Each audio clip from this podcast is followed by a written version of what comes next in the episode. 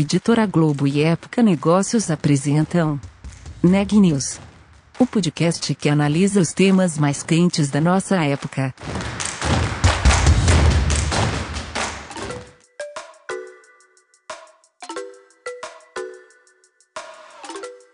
Olá, eu sou Elisa Campos da Época Negócios. Hoje é dia 23 de dezembro, quase Natal, e eu estou aqui acompanhada da editora assistente Daniela Parabasic. Esse é mais um episódio do podcast Neg News, uma série de reportagens especiais sobre a pandemia do novo coronavírus. No episódio de hoje, a gente vai falar um pouco sobre o relacionamento do Brasil com os outros países nesse ano de pandemia e projetar também o que a gente pode esperar nas relações internacionais para o ano que vem, para 2021. Quem traz essa história para a gente é a Dani. Eu conversei com o Maurício Santoro, que é professor adjunto do Departamento de Relações Internacionais da Universidade do Estado do Rio de Janeiro. Na entrevista, o professor fez um balanço do que foi o ano de 2020 para o Brasil no campo das relações exteriores. Na avaliação dele, a gente sai desse ano com tensões com os nossos maiores parceiros comerciais, que são China, Estados Unidos, União Europeia e o Mercosul. Essa situação é inédita para o Brasil, que historicamente conseguia manter boas relações aí com todos esses países, com todos os parceiros comerciais. Além disso, agora em 2021, a gente tem uma expectativa de uma continuidade das tensões entre Estados Unidos e China, que foi uma questão que marcou muito o ano de 2020. E aqui no Brasil, essa discussão vai ganhar corpo no campo do 5G, a gente tem um leilão do 5G aí que deve sair em 2021, mas fica a questão de se a Huawei, uma gigante chinesa desse setor, vai poder ou não participar do leilão. Se puder, a gente pode ter problemas com os Estados Unidos. Se a Huawei não puder, se a Huawei for proibida de participar desse certame, a gente pode ter problemas com a China. Além disso, a gente precisa ainda ver como vai ser a relação do presidente Jair Bolsonaro com o presidente eleito nos Estados Unidos, o Joe Biden. Vamos ouvir a entrevista? E aí, professor, eu queria fazer uma retrospectiva né, do que foi 2020, esse ano tão complicado que foi 2020, e falar também um pouco sobre o que, que a gente espera para o ano que vem. Mas começando com esse ano, né, com 2020, foi um ano de bastante tensão entre Estados Unidos e China. Como que o Brasil se posicionou aí nessa, nessa questão, nesse conflito entre as duas potências? O elemento central de 2020, sem sombra de dúvida, é a pandemia. Né? A gente vai lembrar desse ano no futuro por conta disso. Agora, a pandemia teve, entre outros impactos, o de acelerar várias tendências que já vinham ocorrendo nas relações internacionais. E a principal delas, sem sombra de dúvida, é a, a crescente disputa entre China e Estados Unidos, com uma China que está em ascensão que cresce cada vez mais, que diminui cada vez mais a sua diferença para os Estados Unidos, para a União Europeia, para o Japão, e um cenário em que os Estados Unidos estão enfrentando com muita frequência estagnação ou declínio em várias áreas importantes da sua vida pública. Então, por que eu digo que 2020 a pandemia foi um catalisador para isso? Porque a China, depois de um tropeço inicial na pandemia, respondeu relativamente bem.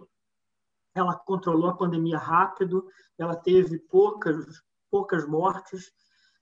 A economia chinesa vai crescer em 2020. Uhum. É a única grande economia do planeta, a única do G20 que vai crescer esse ano. Ao passo que nos Estados Unidos, 2020 foi um ano infernal. Uhum. Foi um ano de crises muito profundas nos Estados Unidos de uma catástrofe humanitária na pandemia, com mais de 300 mil mortos, com conflitos de rua, protestos violentos, saques, depredações, uma eleição extremamente tensa e turbulenta, com vários fatos inéditos, né? inclusive um presidente que inicialmente se recusou a aceitar a derrota eleitoral. Uhum. Então, por qualquer, por qualquer enfoque, é um ano que marca esse período de, de crises muito duras para os americanos e uma China autoconfiante que tem conseguido responder a grandes desafios, a grandes problemas. Uhum. E é claro que esse acirramento das disputas entre China e Estados Unidos coloca uma grande pergunta para o resto do planeta, que é o que fazer diante disso, como se posicionar. Uhum. O caso brasileiro é um caso né, importante, porque a China é o principal parceiro comercial do Brasil e os Estados Unidos são o segundo maior parceiro. Uhum. Agora, por outro lado, os americanos investem muito mais no Brasil do que os chineses. Então, quer dizer, tem um, uma teia de relações econômicas que uhum. não é muito simples, que não é muito fácil. E mundo afora, a gente tem visto vários governos e vários países que estão tentando entender essa situação, em alguns casos procurando extrair o máximo possível de cada um desses parceiros, o que em grande medida tem sido, por exemplo, as posições no Sudeste Asiático. Uhum. Em outros casos, se aproximando mais de um do que de outro. Por exemplo, a Austrália, o Canadá, a União Europeia estão se aproximando mais politicamente dos Estados Unidos inclusive em alguns casos enfrentando retaliações comerciais chinesas, como é o que tem uhum. ocorrido com a Austrália.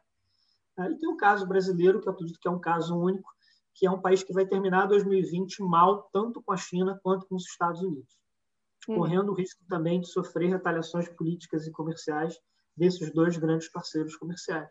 Falando sobre isso, professor, por que, que o Brasil se colocou nesse, nessa posição de não estar com boas relações nem com os Estados Unidos e nem com a China? Como que a gente chegou nessa, nesse ponto? É, acho que o Brasil é um caso muito peculiar. Assim, primeiro, porque o Brasil tem uma diplomacia de alta qualidade, né, um corpo diplomático extremamente bem qualificado, que é uma das joias do serviço público brasileiro. Uhum. E se a gente olhar a história da política externa do Brasil, há também uma história bem sucedida em vários momentos de crise internacional do Brasil conseguir utilizar essas disputas entre as grandes potências para extrair o máximo de benefícios possíveis para si próprio.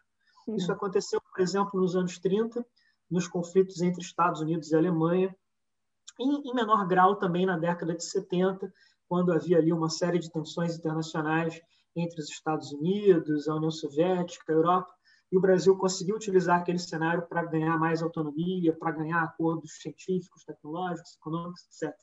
Então, quer dizer, por que a gente não está mais conseguindo fazer algo que no passado a gente fez de maneira muito eficaz. Uhum.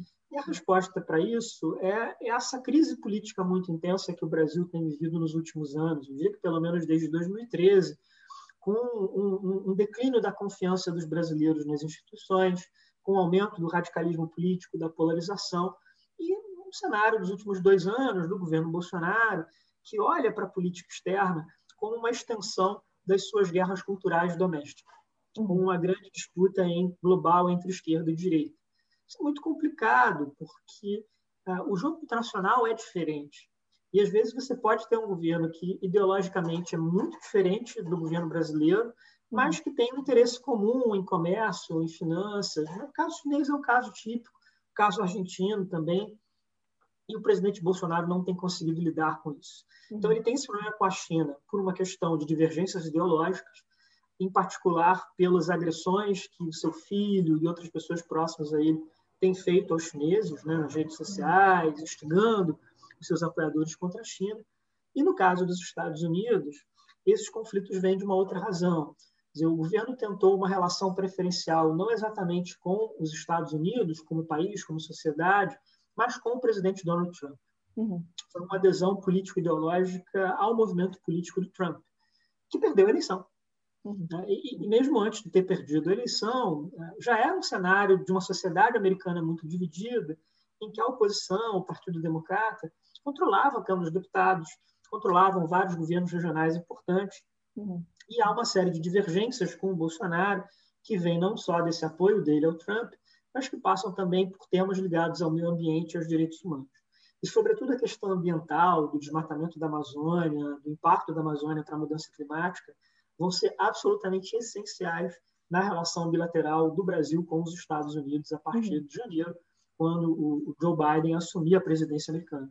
Uhum. E eu ia perguntar exatamente isso. Como que a gente entra em 2021 agora com Joe Biden e sendo que o presidente do Brasil foi um dos últimos líderes do mundo a cumprimentar o Joe Biden pela pela eleição nos Estados Unidos. É, o que me consta foi o penúltimo, acho que só está faltando o Kim Jong-un da Coreia do Norte. Né? É, se, se, fez aí muita, muita fanfarra em torno desse não reconhecimento hum. brasileiro, o que evidentemente é um não reconhecimento absolutamente relevante para os Estados Unidos, e eu acho que ele se explica muito mais em função de um desejo do Bolsonaro de utilizar a mesma estratégia retórica do Trump em 2022 e dizer que as eleições vão ser fraudadas, que aqueles resultados não vão ser eh, não, não vão ser corretos, né? em particular se, se manifestar um cenário de declínio da popularidade do Bolsonaro, de perda do apoio dele. Acho que, a meu ver, a gente explica essa reação do Bolsonaro na eleição americana por esses problemas políticos domésticos aqui. Uhum. Só que tem um problema grave. É, o Biden tem falado já desde a campanha presidencial que a Amazônia vai ser uma prioridade. Inclusive, foi um raríssimo momento em que o Brasil foi citado num debate entre os candidatos presidenciais americanos. E o Biden está acenando com um incentivo e com uma ameaça. Uhum. O incentivo é a criação de um grande fundo internacional para apoiar projetos de desenvolvimento sustentável na Amazônia. Já existe algo assim, o Fundo Amazônia, em parceria com a Alemanha e com a Noruega, mas é um fundo que mobiliza em torno de um bilhão de dólares. O Biden está falando de 20 bilhões, é uma outra escala. Né? E é claro que é um dinheiro que pode ser muito importante para o Brasil, em particular nesse momento né, de, de pandemia, de crise econômica. Então, esse é o lado do incentivo.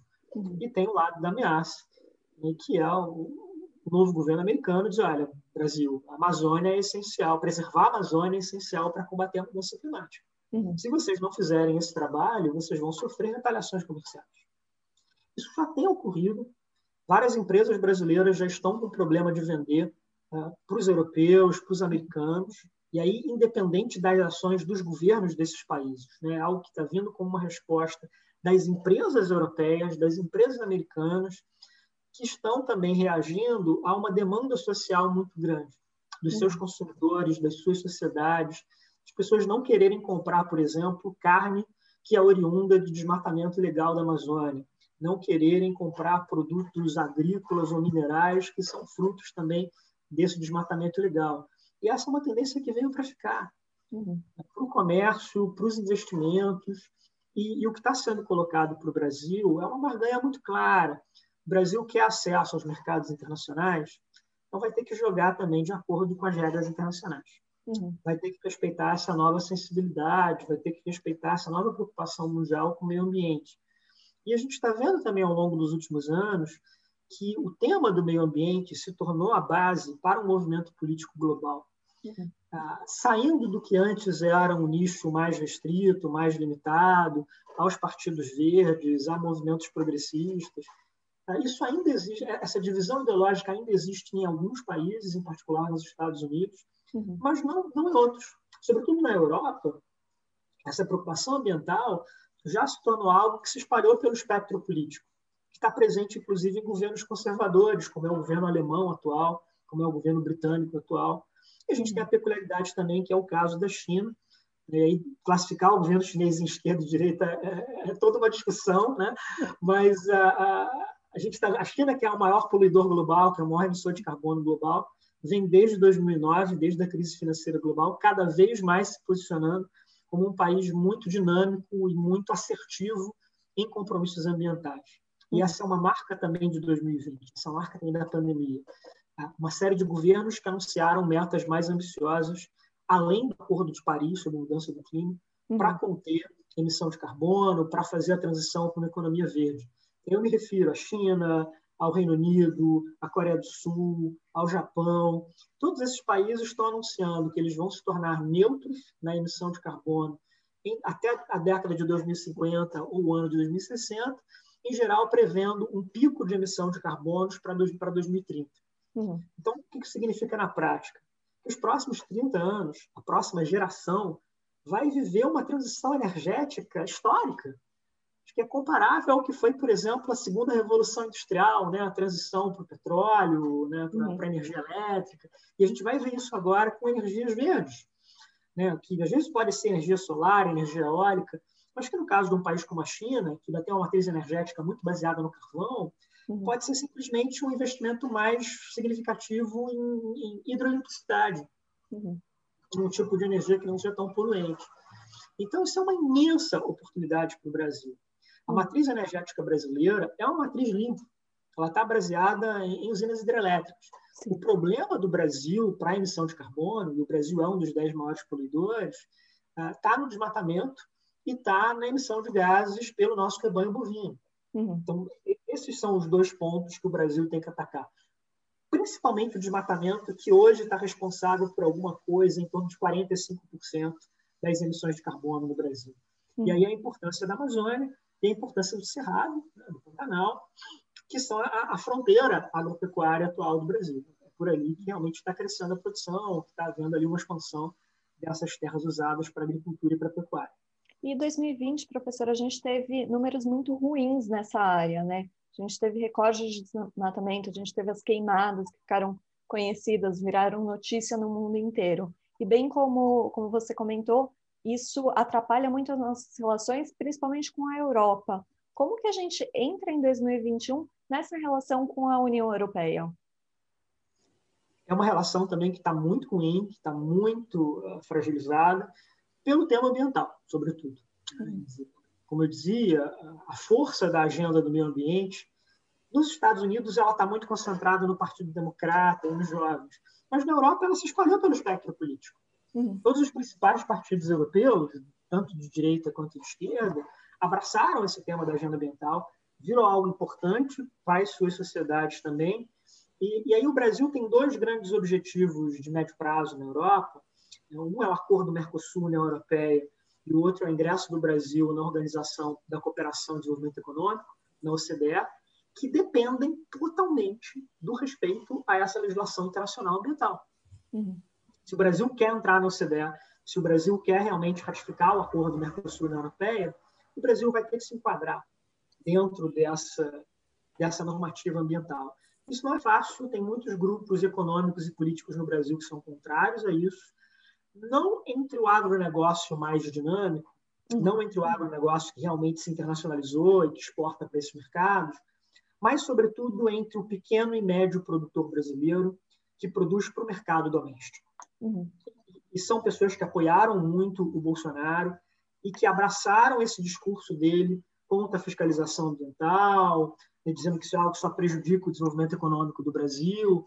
E é claro que esse aumento do desmatamento está muito ligado às expectativas desses setores de que eles podem fazer isso e que não vão sofrer um, uma vigilância, uma repressão por parte do IBAMA, da Polícia Federal o que é uma aposta que nem sempre está se mostrando correta. Uhum. É, embora tenha havido muitos problemas para a atuação do IBAN e da Polícia Federal, essas instituições continuam trabalhando. Em alguns casos, continuam ali também cerceando né, o desmatamento legal, a extração ilegal de madeira, mas houve esse cálculo político por parte desses atores. E é isso que explica esse aumento muito grande que a gente está vendo no, no desmatamento no Brasil e que é muito ruim para o agronegócio brasileiro, não só pela questão das retaliações comerciais, mas porque também essas mudanças climáticas que a gente está vendo, esse aumento do calor no Brasil, a diminuição das chuvas brasileiras, já estão afetando negativamente a produtividade da agricultura. Uhum. Então, no longo prazo, é um tiro no próprio pé.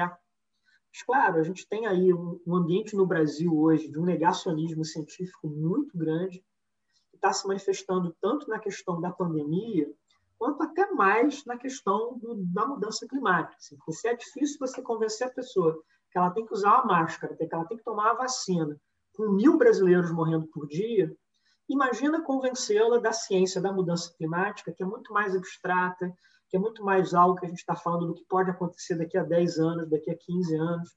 Então, esse é um enorme desafio político, de divulgação científica, de comunicação científica no Brasil para os próximos anos. Uhum.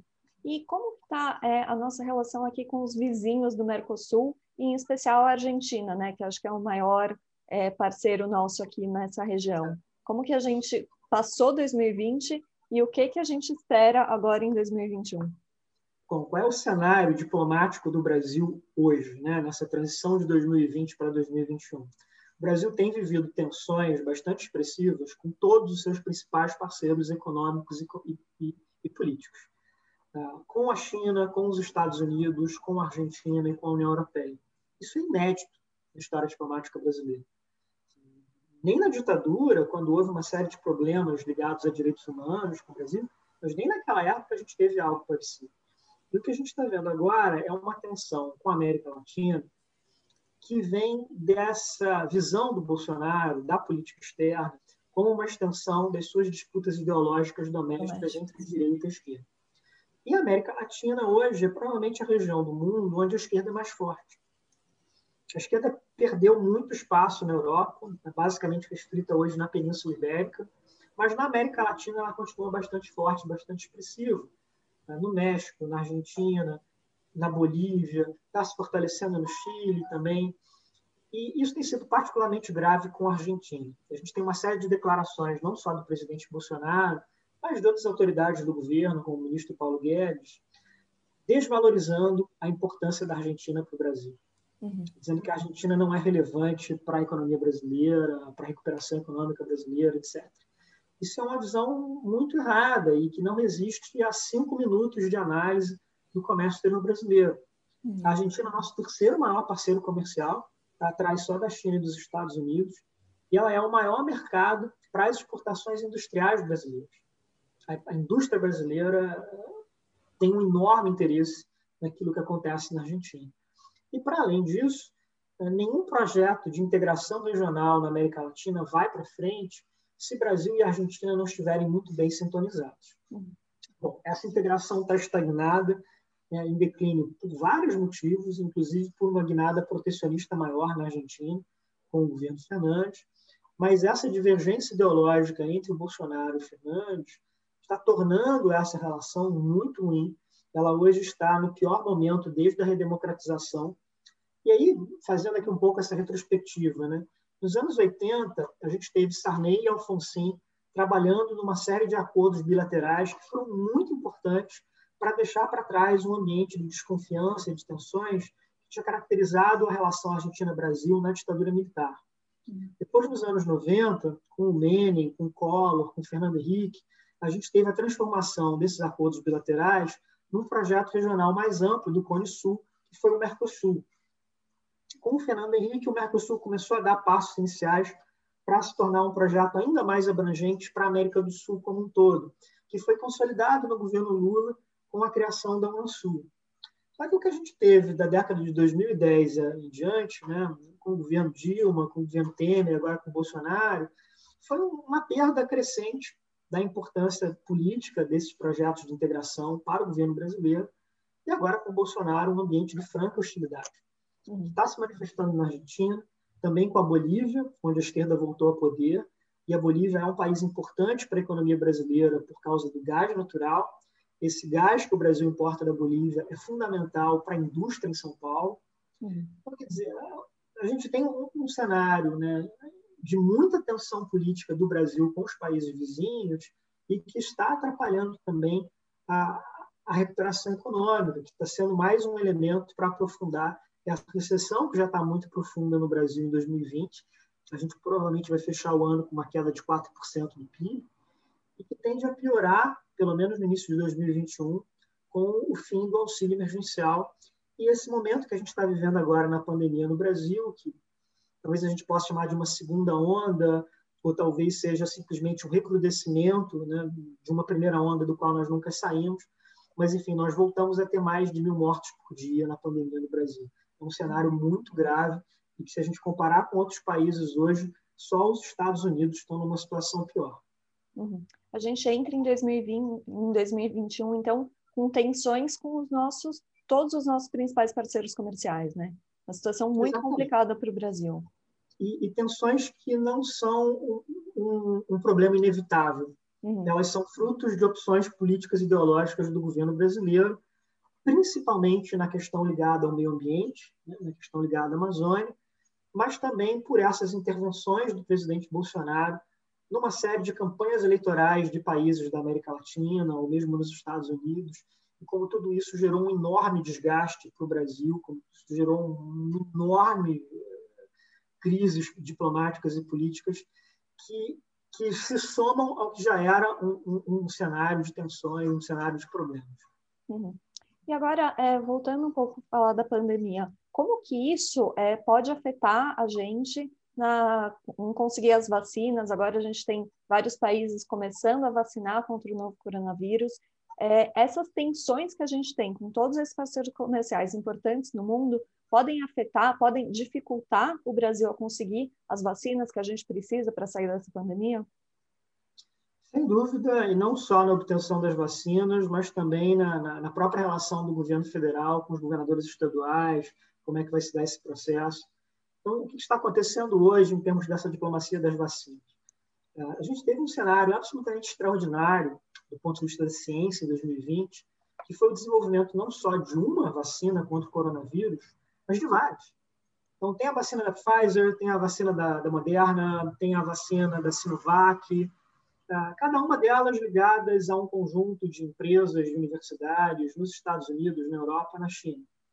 O governo federal brasileiro fez um acordo apenas com uma dessas empresas, que foi com a AstraZeneca, né, com a uhum. Universidade de Oxford, e que se mostrou uma aposta muito complicada.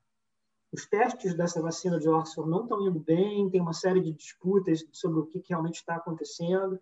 Bom, tomara que, que a gente consiga superar isso, que essa vacina possa ser usada aqui mas o melhor, o mais correto que outros países estão fazendo é fazer acordos com, com todas essas empresas, né, com o maior número possível, para se ter aí uma possibilidade melhor de ter o acesso a essas doses de vacinas, a, a fabricá-las e, e, a distribuí-las nos seus países.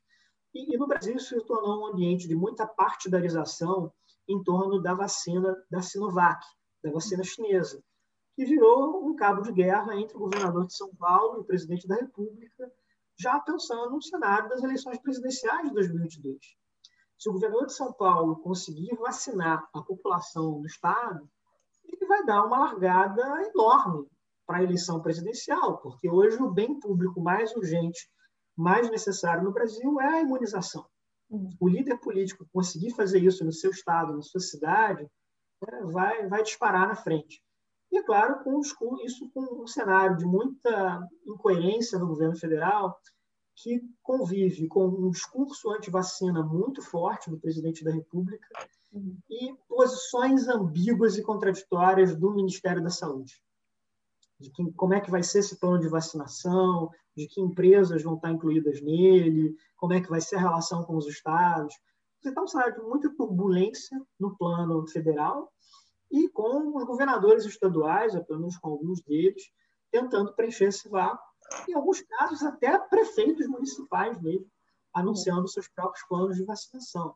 Então, esse cenário de crise política muito profunda no Brasil, de partidarização da vacina, tem um impacto muito forte também nas relações federativas. Uhum.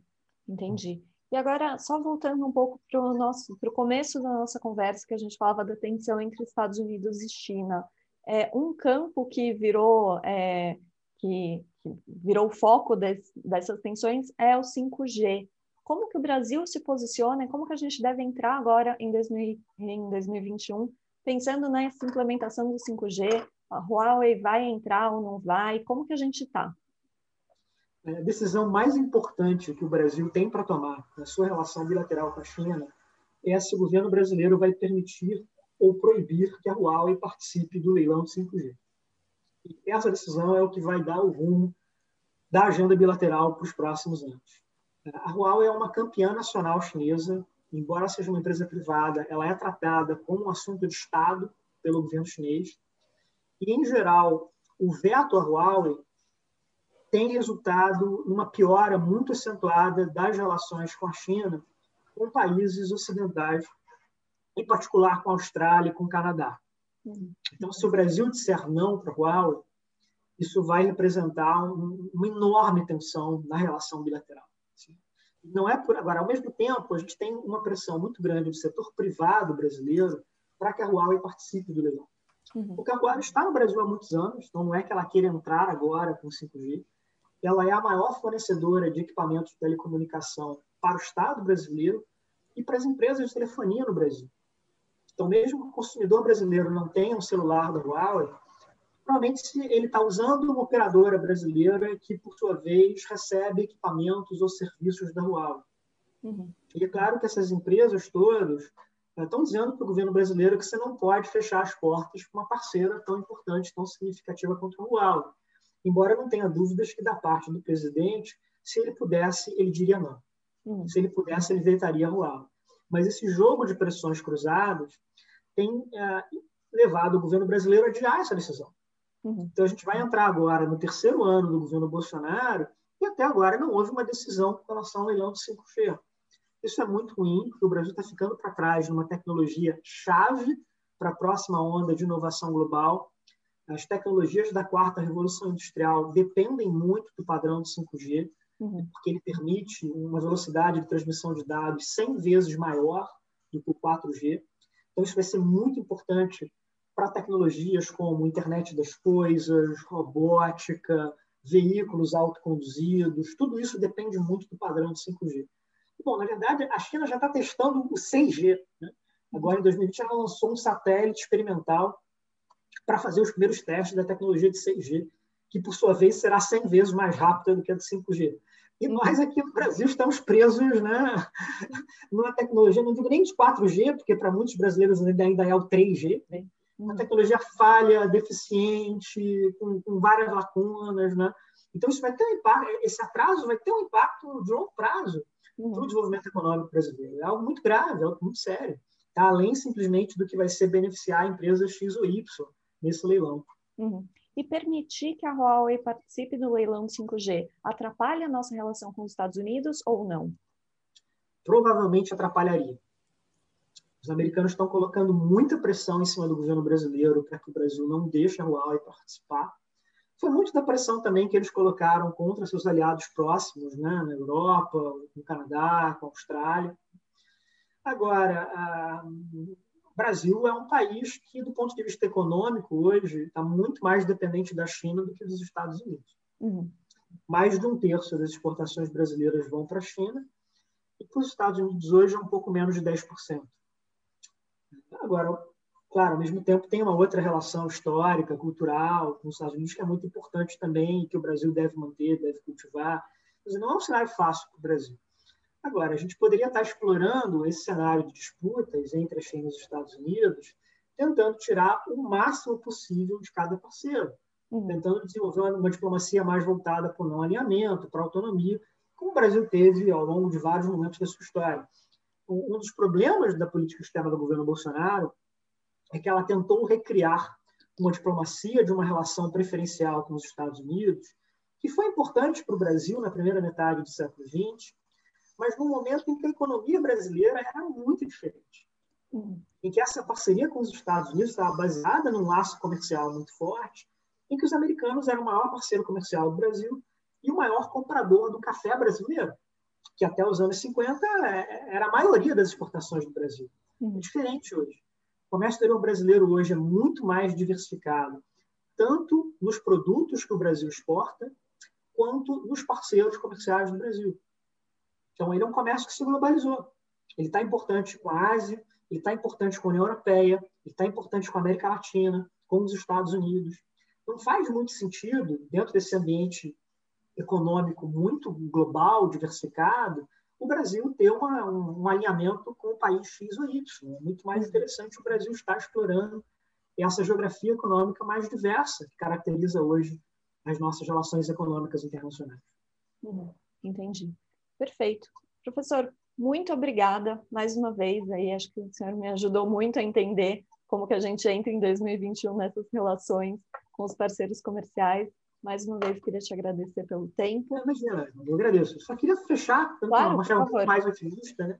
que a gente vai entrar em 2021 com muitos problemas, na pandemia, na crise econômica, acho que a luz no fim do túnel. A gente já tem uma solução científica e tecnológica para a pandemia, que são várias vacinas. Então, agora é uma questão logística, como comprá-las, como, como distribuí-las, né? Ah, e resolver também esse impasse político do discurso anti-vacina, que é algo que tem me preocupado muito, porque a vacina não é uma questão apenas individual. Para que a pandemia acabe com a vacina, os especialistas estão avaliando que a gente vai precisar de uma imunização de 70% a 80% da população. Uhum. E a gente tem hoje 22% de pessoas no Brasil dizendo que não tomariam nenhuma vacina contra o coronavírus. Isso é um número muito alto e assustador, levando em conta que o Brasil tem uma experiência muito bem sucedida de campanhas de vacinação massa, uhum. que foram extremamente importantes, entre outras razões, para derrubar a mortalidade infantil no Brasil. Então, assim, a gente tem que recuperar as nossas melhores práticas, as nossas melhores tradições e formular política pública de qualidade para a gente sair desse pesadelo que tem sido a pandemia. Notícias do dia. O suspense permanece. O governo de São Paulo anunciou nesta quarta que a vacina Coronavac é eficaz. Mas ele adiou novamente a divulgação dos resultados de eficácia da vacina, que é desenvolvida pelo Instituto Butantan em parceria com a farmacêutica chinesa Sinovac. Segundo o governo, a eficácia é superior ao valor mínimo recomendado pela Organização Mundial da Saúde, que é de 50%. Nós não sabemos, no entanto, se isso significa que a vacina tem, por exemplo, uma eficácia de 52% ou de 60%, 70%, 80%, 90%. A gente vai ter que aguardar. A previsão para o início da vacinação em São Paulo permanece a mesma, no entanto, dia 25 de janeiro. Os Estados Unidos já somam um milhão de pessoas vacinadas contra a Covid-19 de acordo com um monitoramento feito por uma plataforma chamada Our World in Data, que desde o começo da pandemia vem acompanhando né, os dados públicos sobre é, a epidemia do novo coronavírus. Segundo o último boletim do CONAS, o Conselho Nacional dos Secretários de Saúde, o Brasil tem hoje 7.365.517 casos confirmados do novo coronavírus. O país registra 189.220 óbitos, o que dá ao Brasil uma taxa de letalidade de 2,6%. Por hoje é só, pessoal. Esse foi o nosso último programa antes do Natal, então desejamos a todos vocês um maravilhoso Natal. Semana que vem a gente se encontra por aqui novamente. Até lá!